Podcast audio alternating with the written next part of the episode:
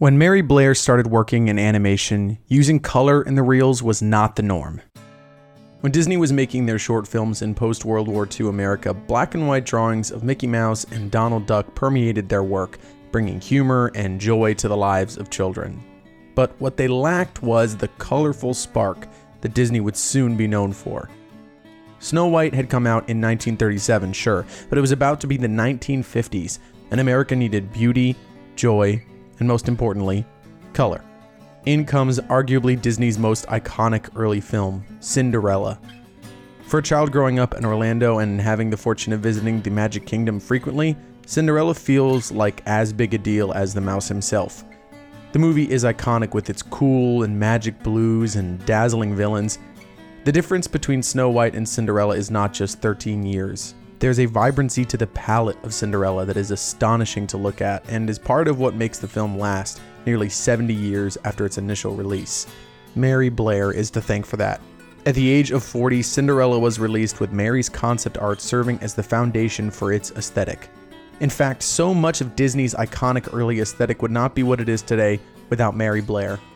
She worked on the designs for this movie with incredible modernistic shades, deep blues against bright blues to create contrast, with cutting white lines separating and accenting all of these big swaths of color. She brought her design brilliance to Peter Pan, Alice in Wonderland, Lady and the Tramp, The Three Caballeros, and even the famously controversial film Song of the South. As a woman in a company mostly filled with men, Mary's passion and vision shaped everything about what Disney looked like when the parks began to open across the country. Nowhere can you see her art and style more prominent than one of the most famous rides of all time. It's a small world. Her designs and passion for the international world culminated in this ride, initially designed for the 1964 New York World's Fair, where Walt Disney teamed up with UNICEF to create a ride specifically about the children of the world in order to raise money for the children of the world. Mary Blair's love of the greater world and sharp modern designs were exactly right for the ride. It was transported to Disneyland a few years later and opened on May 28, 1966. When the Magic Kingdom opened in Orlando, it was there on opening day. After her time at Disney, she wrote books, even illustrating several of the little golden books that so many of us still have very fond memories of. Her style remained formative to the designers and artists in Disney for years to come. Even after she left, she brought murals to Tomorrowland in Disneyland. It was 1967, and her ceramic tile artwork was just as vibrant and futuristic as it was 20 years ago when she was just a sketch artist on Lady and the Tramp. She was always growing, always improving, and always finding herself more and more in her work. In fact, most people say that her earliest work looked like it was done by three different artists. Later in her career, however, she had figured out exactly who she was. Her last work she ever did for Disney was at the turn of the decade in 1971 at the age of 60. She created a multifaceted mural covering several walls up to 90 feet tall, with huge mountains peopled by Native Americans from both North and South America. There are these incredible blocks of striped colors stacked on top of each other in an uneven but still natural way, with overlaying shadows and strange curves the colors are orange, yellow, green, brown, blue, and any combination of these to create a mosaic of Earth's colors. It is bursting with her passion, her modernism, her love of the greater world, and her evergreen style. It was installed and opened to the public on October 1st, 1971, the day that Walt Disney World officially opened. It's still there, almost 48 years later, rising like a monument, reigning over the central atrium of Disney's contemporary resort. Welcome to Wait 5 Minutes, the Floridian podcast. I'm Nick D'Alessandro. This week, Disney's contemporary resort, its construction, its history, and the important moments in unusual settings.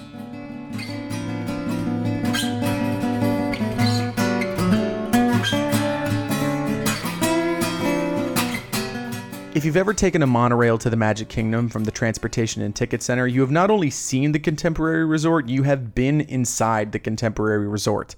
The Magic Kingdom monorail runs a circle around the Seven Seas Lagoon and passes the Polynesian Resort and the Grand Floridian Resort with ease. The contemporary resort, however, is not just a site along the path, it's a tunnel. The building is an A frame, looking like a triangular prism but on its side. The hotel room balconies go outside, and the interior hallways look out over the spacious fourth floor, with a restaurant and gift shops and Mary Blair's massive, beautiful murals. Just above, the track for the monorail runs straight through the middle of the building. Every few minutes, one of the classically designed trains blasts through, carrying a small gust of wind and the groan of the mechanics. It's certainly not the most peaceful resort, especially on the fourth floor, but you can see all of the details that would make it the quote unquote contemporary resort when it was built in the early 70s. Currently, it's a bit complicated. There was a massive renovation to the building a decade ago, and it shows especially in the entrance lobby to the building. Through the front doors, nearly everything is angular aside from a massive central column that is covered in blue glass mosaic.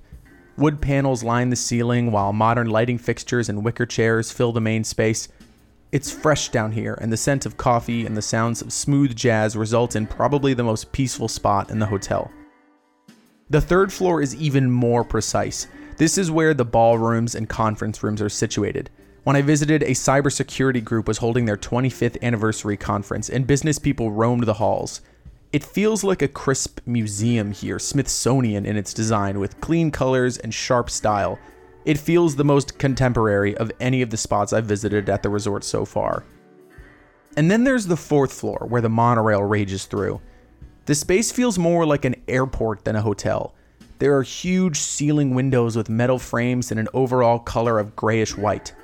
The gift shops and the restaurant Chef Mickey's clash, made up exclusively of the brightest colors possible. There's tons of natural light here, but it's kind of a sensory overload. For Disney, which specializes in their ability to create an engrossing sensory experience, the Contemporary Resort's fourth floor feels like a puzzle made up of six different shapes. Even the elevator is out of character, with these chirpy audio clips of Mickey Mouse announcing the floor you have just arrived on. It's here where I am really met with the unpleasant taste in my mouth. It's because there really is something so exciting happening here that Disney does really well. Nostalgia is an incredibly profitable sentiment in this modern age, and the late 60s, early 70s aesthetic of space age America is so genuinely enjoyable. The renovations did continue the look and brought it into this simplistic modern interior design. Those two floors that aren't crowded with shops are so calm and transporting, but the colors on the fourth floor do a disservice to those spectacular murals by our friend Mary Blair. It didn't always look like that. The resort was one of two built when the Magic Kingdom opened on October 1st of 1971. The other was the Polynesian Resort directly across the lake from the Contemporary. The Contemporary Resort, however, is right next to the Magic Kingdom, and I mean right next to it. When you arrive at the Contemporary via the road, the most prominent thing in your view is not the hotel. Rather, your eye is immediately drawn to the towering white cone that is Space Mountain inside the park, the icon of Tomorrowland. In fact, original designs of the contemporary resort incorporated a walkway from the resort into Tomorrowland. Walt Disney was famous for having a passion about America's development and future technologies. When Walt found the spots of swamps off of I 4 all those years ago, his vision of the Florida Project, as it originally was called, was quite different. See, Walt died in 1966, so the plans for Walt Disney World changed drastically after.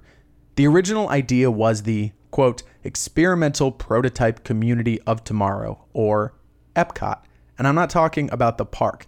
Epcot, as we know it, opened in 1982, a theme park dedicated to science, history, and education. The Epcot we're talking about is not just a name, it is truly an acronym detailing the sort of concept that Walt had for the Florida land.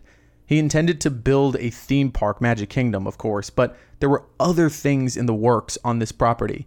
He wanted to build Progress City, a truly innovative city of tomorrow, one that was, quote, accident free, noise free, pollution free, end quote. Just two months before he died in 1966, he showcased his model of Progress City in a little film now informally called the Epcot film.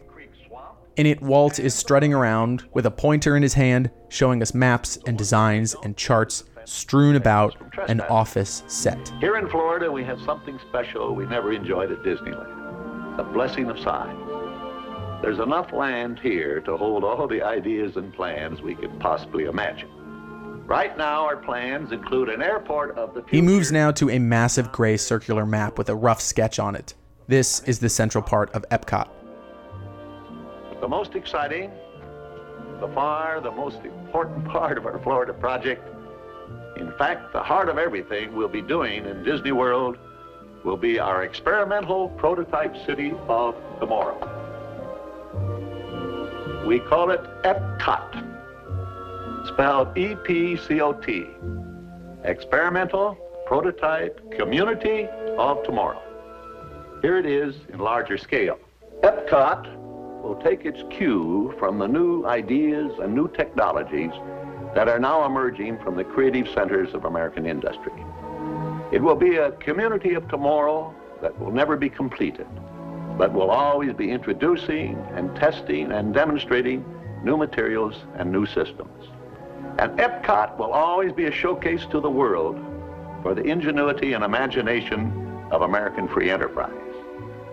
I don't believe there's a challenge anywhere in the world that's more important to people everywhere than finding solutions to the problems of our cities. But where do we begin? How do we start answering this great challenge?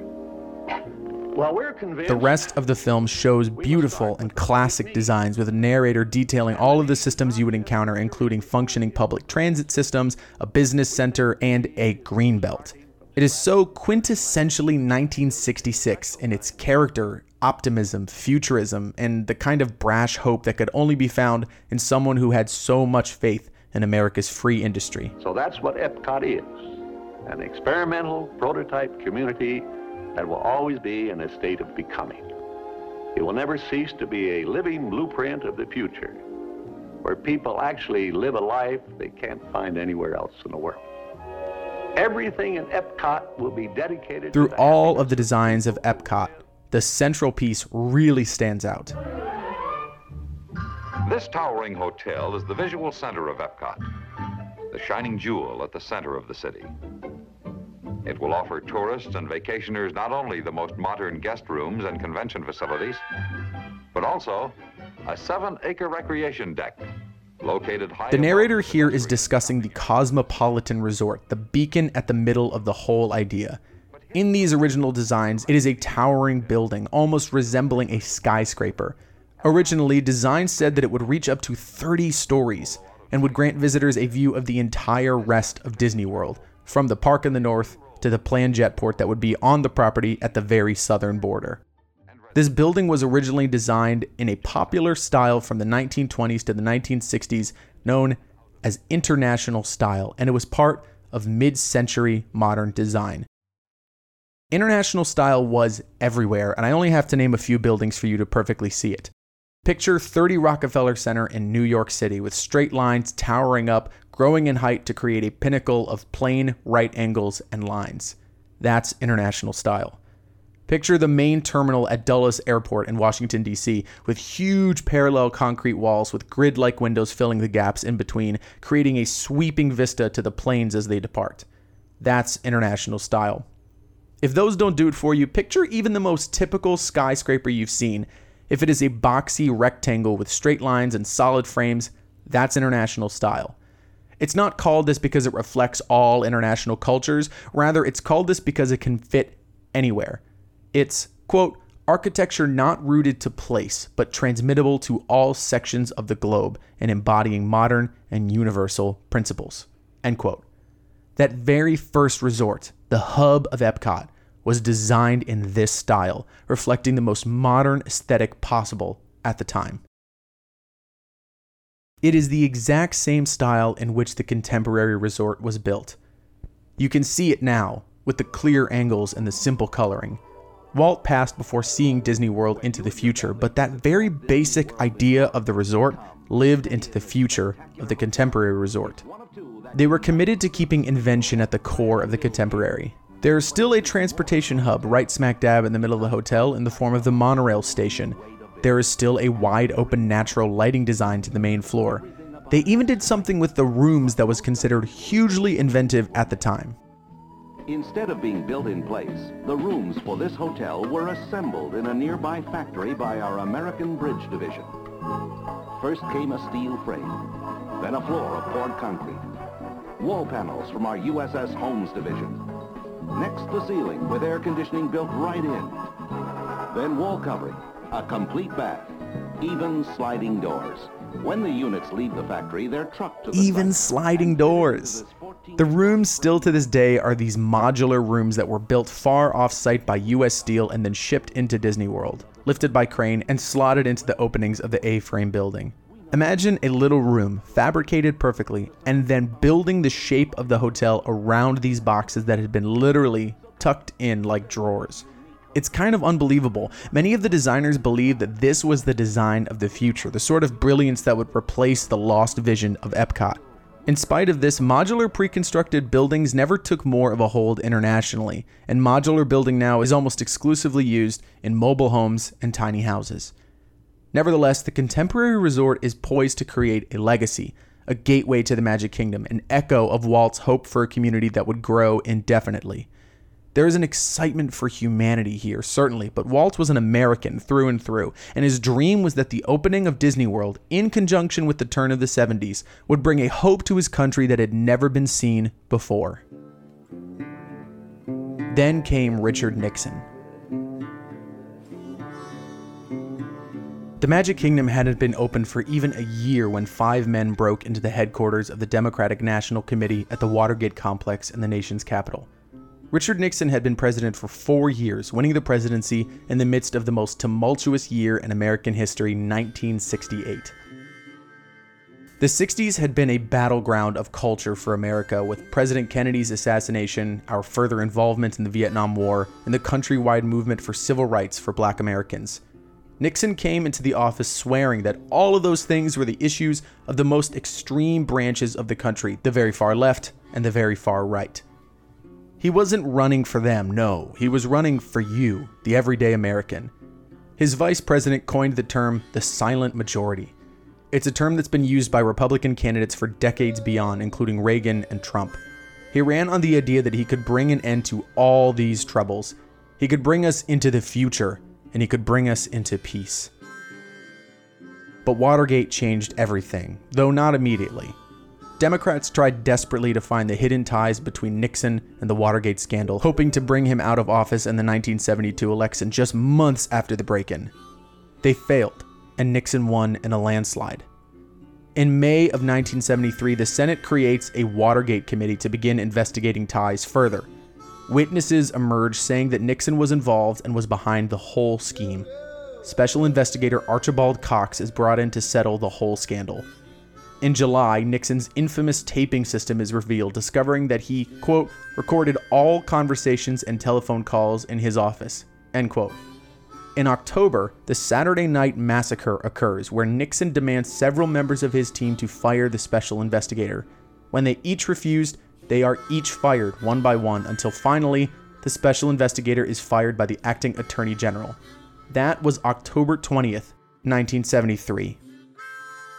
Less than a month later, on his way to his private winter White House on Biscayne Key in southeast Florida near Miami, President Richard Nixon stops in for a 1-hour Q&A session in Orlando. Where else would he choose besides the modern and beautiful locale of the contemporary resort outside of the 2-year-old Magic Kingdom? Inside the Ballroom of the Americas, on the same floor where I watched cybersecurity officials wandering around just this week, Richard Nixon spoke the words that would define his legacy forever. Let me just say this, and I want to say this to the television audience. I made my mistakes, but in all of my years of public life, I have never profited, never profited from public, and in all of my years of public life, I have never obstructed justice. And I think, too, that I can say that in my years of public life, that I welcome this kind of examination because people have got to know whether or not their president is a crook. Well, I'm not a crook. I've earned everything I've got. It's here, in Orlando, at Disney, where Nixon showed who he was. The confidence in his voice, the truth with which he says those words, it's startling. Articles of impeachment begin to fly in in the following months as the connections and the obstruction of justice lead to the obvious. Nixon will no longer be the president. In true Richard Nixon style, however, he resigns on August 8th, 1974. It had never been done before. Gerald Ford is sworn in at 11:35 a.m. the next day. When we talk about this era of America, we often first talk about Kennedy's assassination, how this loss of innocence truly brought us into the state of the world that we are in today. But that doesn't feel totally right. Kennedy's death feels like the beginning of the most transformational period of our history, but Nixon's resignation feels like the nail in the coffin. Did we still have hope?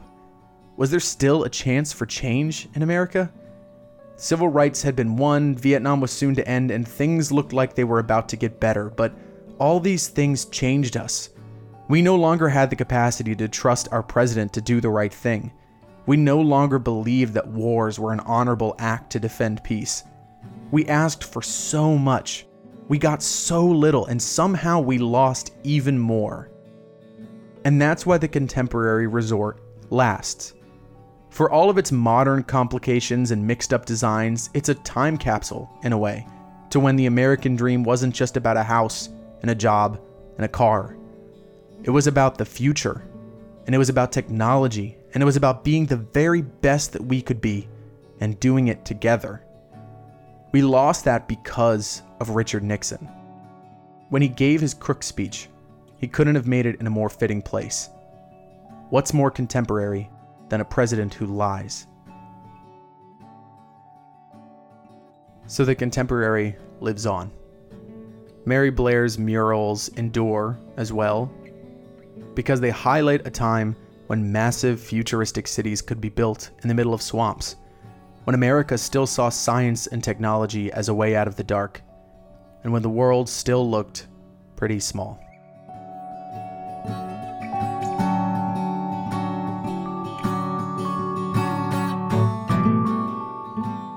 Thank you so much for listening to this episode of Wait 5 Minutes, the Floridian podcast. If you enjoyed this episode, please consider leaving it a review or sharing it with a friend. Twitter, Instagram, Facebook, wherever. I know that you know someone who would love this show. Why not share it with them right this second? I promise I won't mind if you stop listening to me right now in order to do so. You can find me on Twitter at Wait5Minutes, on Instagram at Wait5Minutes Podcast, or via email at Wait5Minutespodcast at gmail.com. I'm always looking for episode topics and would very much love to hear from you. All of the music used in this episode is from Lobo Loco. All of the video clips used are archival clips, and the links to them can be found in the description below, along with all of the sites used in the research. Next week, the housing projects in Orlando and the secret of environmental racism. Until then, I'm Nick D'Alessandro. Please be good to yourself, be good to others. Use a reusable water bottle, and with that, drink more water. Have a great weekend.